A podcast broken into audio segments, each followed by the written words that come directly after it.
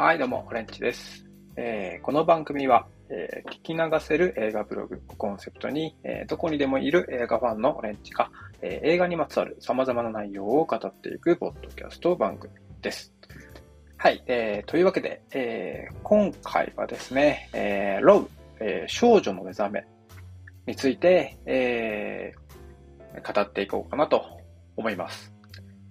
はい。で、とりあえず、まず、あらすじからですが、えーロウ少女の目覚めのあらすじを、まあ、ざっくり言うと、えーまあ、ベジタリアンの一家に育った、えー16歳の少女、ジュスティーヌは、えー両親、え姉と同じ獣医学校に入学。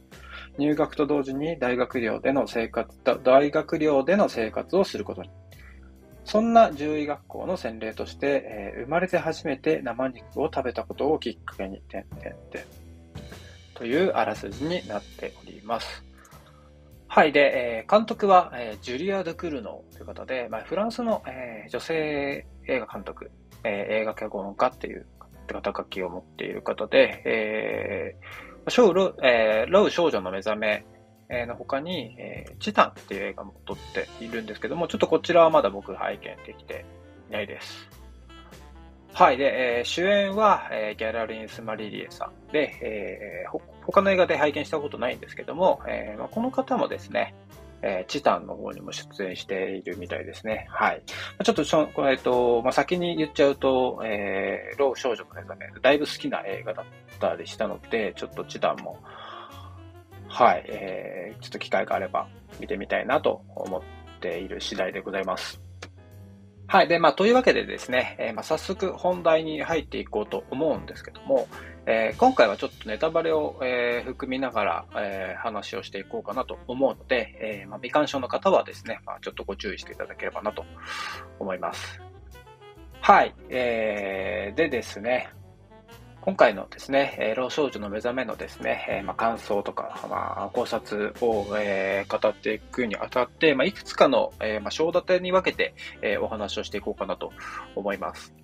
はい。で、まず一つ目の、えー章になるんですけども、えーまあ、タイトルとして、えーまあ、子供から大人へ成長する通過儀礼の物語っていうところです。はい。で、まあ、本作はですね、えまあ、紛れもなくカニバリズム映画なわけなんですけども、え少女の成人化というですね、点をテーマに、えとても、えー暗喩に満ちた味わい深い作品になっていたのかなっていうふうに思います。はい。で、まず最初に注目したいのはですね、まあ、本作の中で、ま、繰り返し行われている儀式っていう点についてですかね。はい。でも劇中ですね、えージュスティーヌを含めた新入生たちは、まあ、何度も先輩たちによる、えー儀式へ参加させられていました。はい。で、まあ、冒頭から強制的に招集された、まあ、ランチキ騒ぎに連れて行かれたりだとか、まあ、血を浴びせられたり、まあとりわけ印象的で物語のターニングポイントにもなっている、まあうさぎの生肉を食べさせられたりと、まあ、かなりの頻度でですね、えー本作は儀式に満ちています。はい。まあ、少女の目覚めというのですね、まあ、わかりやすい放題が付けられていることからも、まあ、わかる通りですね、えー本作は、まあ、ある種ジュス、ジュスティーヌが、まあ、精神的に少女から成人へと成長する物語ということだと思います。はい。まあ、そこであ見えてくるのが、まあ通過儀礼っていう言葉ですかね。はい。まあ、通過儀礼とはですね、子供から、えー成人へ成長するための儀式、のことで、まあ、人類の歴史上ですね、ありとあらゆる文化で見ることができます。はい。まあ、中にはですね、まあ、体の一部を傷つけたり、まあ、多くは陰部なんですけども、えーま、血を伴うものもですね、ま、非常に多く存在していた、もしくは存在していますと。例えばですね、まあ、日本においても七五三だったりだとか、まあ、成人式っていうのは、まあ、一種の通過儀礼というふうに呼ぶことができるかなって思います。はい。で、えー続いての章に、えーちょっと入っていこうかなと思うんですけども、えー続いての章はですね、えーロウ少女の目覚めと赤ずきっていうテーマでちょっとお話をしていこうかなと思います。はい。まあ、つまりですね、えー劇中に儀式を散りばめることで、えーまあ、通過儀礼を暗喩していて、通過儀礼を暗喩することで少女から成人へ成長する物語ということを、えー暗示していたっていうのが、えーまあ、通過儀礼と老少女の目覚めの、えー共通点というか、まあ、ミックスされているところなんですけども、え、そこへですね、カニバリズムっていうですね、まあ、特殊な癖が、え、ミックスされたことからですね、え、カニバリズムと通過儀礼について何か関係があるのではないかなっていうふうにですね、ちょっと僕の方で思っていて、調べてみたんですけども、なんとですね、えー、調べた結果、まあ、赤ずきんっていう誰もが知っている物語にたどり着くことができたんです。はい。で、まあ、狼に食べられてしまったおばあさんと、えー、赤ずきんの、えー、少女をですね、漁師が救うことでですね、有名なこの物語っていうのは、ディズニー版の赤ずきんちゃんで、まあ、一気に世界中に広がりました。はい。で、まあ、ディズニー版ではですね、流血はもちろんなくって、えー、小さな子供でも楽しめるようにですね、デフォルメされた物語になっていたんですけども、えー、元をたどるとですね、シャルル・ペローだったりだとか、えー、まあ、グリム兄弟の童話集、はい。でまあ、さらにその源泉をたどるとですね、まあ、人々の間で語り継がれてきた民話まで戻ることができます。はい。で、まあ、赤ずきんをですね、民謡まで戻ると、えー、この物語っていうのはですね、カニバリズム的描写が非常に強くてですね、まあ、諸説はあるものの、えー、赤ずきんのカニバリズムっていうのはですね、通過儀礼的要素を含んでいるそうです。はい。で、民話版の赤ずきんではですね、えー、おばあさんを殺した狼はですね、おばあさんの肉を切り取り、えー、おばあさんの、えー、血を瓶に詰め、えそれを赤ずきんに食べさせるという描写があるそうです。はい。で、これは紛れもなくカニバリズムとして捉えることができるのかなって思います。はい。まあ、そこから浮かび上がるですね、通過儀礼的要素についてなんですけども、えー、親族、えー、おばあさんですね、の血肉を体の中に取り組むことで、えー、親族、えまたおばあさんです。はい。で、おばあさんの知恵だったりだとか、経験を自分のものとして成人になるという意味があるそうです。はい。まあ、ここは民謡のどこの、えーえー、そういう、えー、風習があったのかっていうのはわからないんですけども、えー、そういった、えー、赤ずきを民話までたどると、そういう風習っていうところにたどり着くことができます。はい。これはですね、キリスト教におけるパンとワインから着想を得てるのかもしれないのかなっていうふうに僕の方で思いました。はい。キリスト教ではですね、えー、パンをキリストの肉と見立てて、えー、ワインをキリストの血と見立ててですね、えー、それを体の中に取り組む、え要するに食べることで、えキリストと一体になるっていうことを意味しています。で、えー、ここまでですね、えー、赤ずきんとですね、えー、カニバリズム的な通過儀礼について考察した上でですね、えー、ロウ少女の目覚めに話を戻すとですね、え、この赤ずきんとカニバリズムの通過儀礼とですね、様々なつながりが見えてきました。はい。で、まあ、初めてジュスティーヌが人間、人肉を食らう、えー、目覚めの瞬間と言っても過言ではない瞬間。はい。ジュスティーヌはですね、実の姉の指を食べることになるんですね。はい。これは赤ずきんがおばあちゃんの、えー、肉と血を食べる話とリンクしているように思えてきます。はい。で、さらにですね、赤ずきんを意識しているであろう決定的なシーンっていうのがですね、犬の解剖でお腹を切り裂く瞬間があります。はい。さらにそのお腹を切り裂かれた犬はですね、シンメトリックで中心に置かれていてですね、まあ、象徴的なシーンとして挿入されています。はい。で、犬をですね、えー、狼と立てることができてですね、引き裂かれたお腹の、お腹はですね、まあ、内なる自分に気づいたジュスティーヌが自分を解放したという暗喩になっているような気がします。はい。まあ、ちょうど赤ずきんがですね、えー、狼のお腹から脱出するようにっていうところでしょうか。というわけでですね、えー、続いてのテーマに、えー、ちょっと移っていこうかなと思うんですけども、えー、本作、老少女の目覚めっていうのはですね、癖、えー、癖ですね、癖、性癖とかの癖、えー、だったりだとか、えー、欲求についての話なのかなっていうふうに思います。はい。えー、老少女の目覚めと、まあ、赤ずきんについてのですね、つながりを考察し考察してみたんですけども、えー、本作に散りば散りばめられたですね、えー、癖、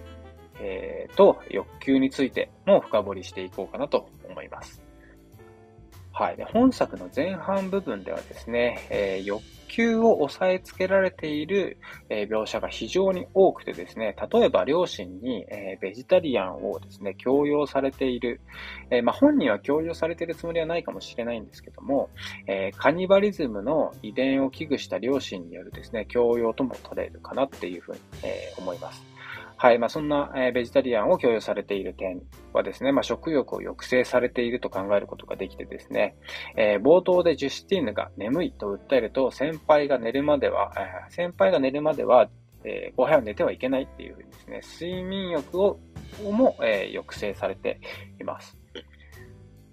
はい。で、まあ、決定的なのがですね、えー、食堂で食事中にですね、えー、セックスの話、えー、まあ、猿のセックスの話なんですけども、えそんな話はやめろっていうふうに言われていますよ。言われていました。はい。まあ、一見猿の交尾の話なので、えー、ジュスティーンの性欲とはですね、無関係にも思えるんですけども、えー、まあ、カニバリズムはですね、一種の異常性癖として数えることができるのです、できるのでですね、えー、食事プラスセックスの会話っていうのはですね、ジュスティーヌの性欲を抑制されているというふうに、え考えることができるかなっていうふうに思います。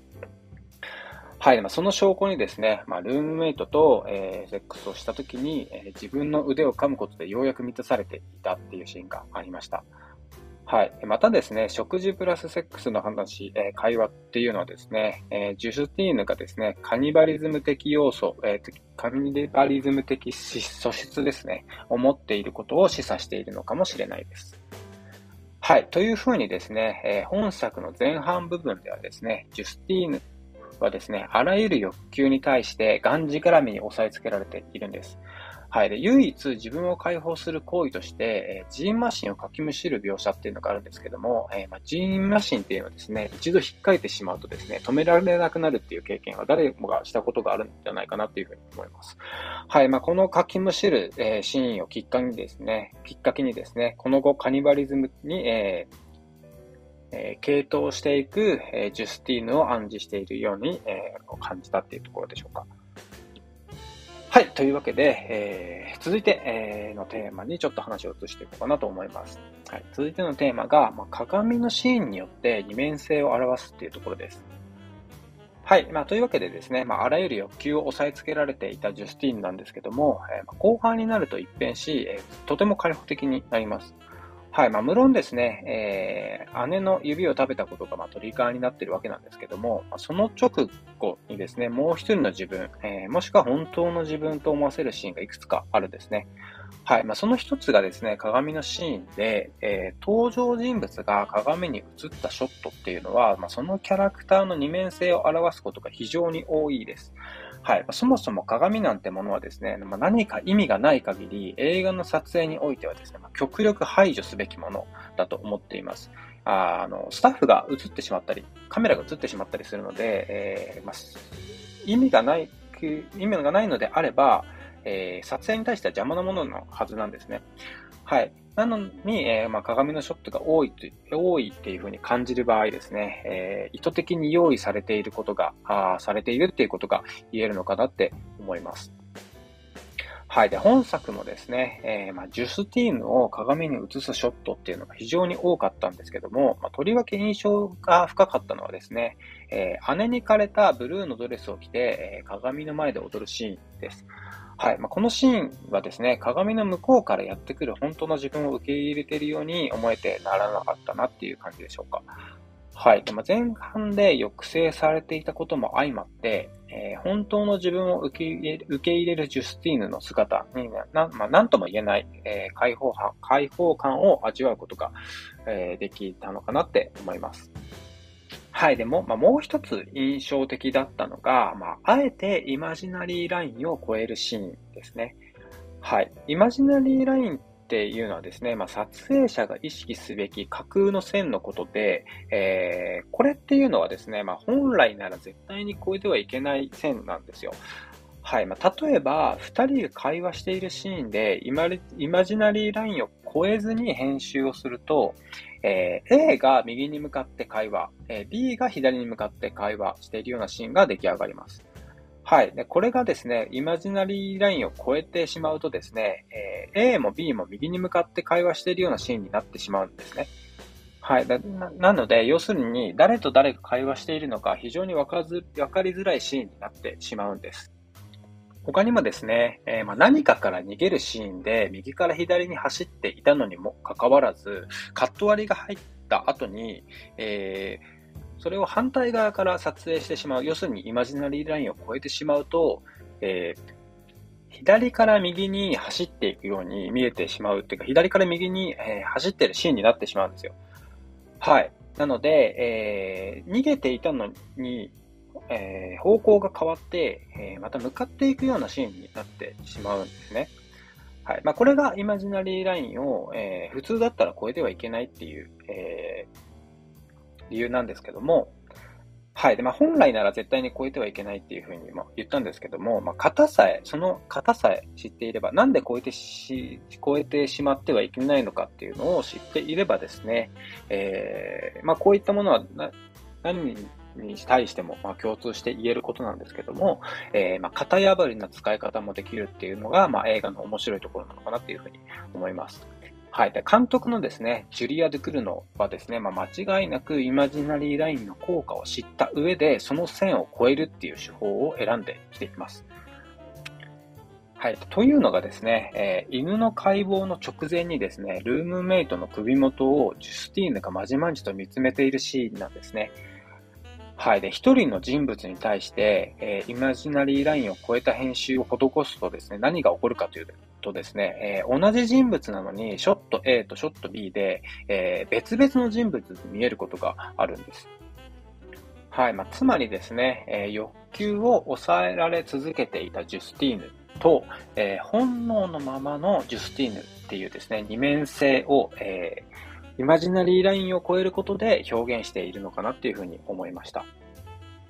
はい。ではですね、えー、ま、最後のテーマに入っていこうと思うんですけども、えー、アート映画とアートとホラーの境界線っていうところでちょっとお話をしていこうかなと思います。はい。で、まあ、最後なのでですね、まあ、ちょっと軽く、えー、まあ、本作のアート映画っぽさっていうところについてですね、まあ、ちょっと語っていこうかなと思います。はい。で、まあ、カニバリズムと聞けばですね、まあ、どうしてもホラーっていう風に考えがちなんですけども、えー、本作にですね、えー、アート映画っぽさっていうのを感じた人もですね、少なくないんじゃないかなって思います。はい。まあ、そう感じる源泉っていうのは、物語をですね、誰目線で描いているかっていう点に、えー、点がとても重要になってくるかなって思っています。はい。で、本作の場合は間違いなくジュスティーヌの目線で描かれていてですね、まあ、作品全体を通してカニバリズムはですね、ジュスティーヌにとっての個性として表現されているから、えー、なんですね。はい。まあ、それがですね、えー、まあ、アート映画っぽさにつながってくるんです。はい。まあ、個人個性としてですね、まあ、表現されるもので、えー、まあ、そこに共感だったりだとか、理解の感情が芽生えるとですね、えー、そこにはですね、アート映画らしさっていうのを感じることができるように、えー、なっています。はい。で、ジンマシンの受診をした際にはですね、まあ、保健の先生とですね、まあ、個性について、えー、会話をしていたかなって思います。例えばですね、これがルームメイト目線だったりだとか、えー、同級生の目線で描かれていたのであれば、紛れもなくホラー映画になっていたのかなっていうふうに思います。はい。というわけで、えー、少女の目覚めについて、えー、少し長々と語ってみました。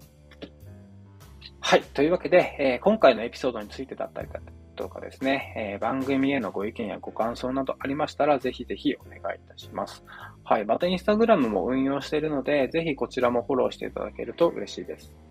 あとはですね、映画ブログもやっているので、こちらもぜひぜひよろしくお願いいたします。インスタグラムと映画ブログのリンクはですね、概要欄にありますので、えー、ぜひぜひ覗いていってみてください。はい。というわけで、今回もありがとうございました。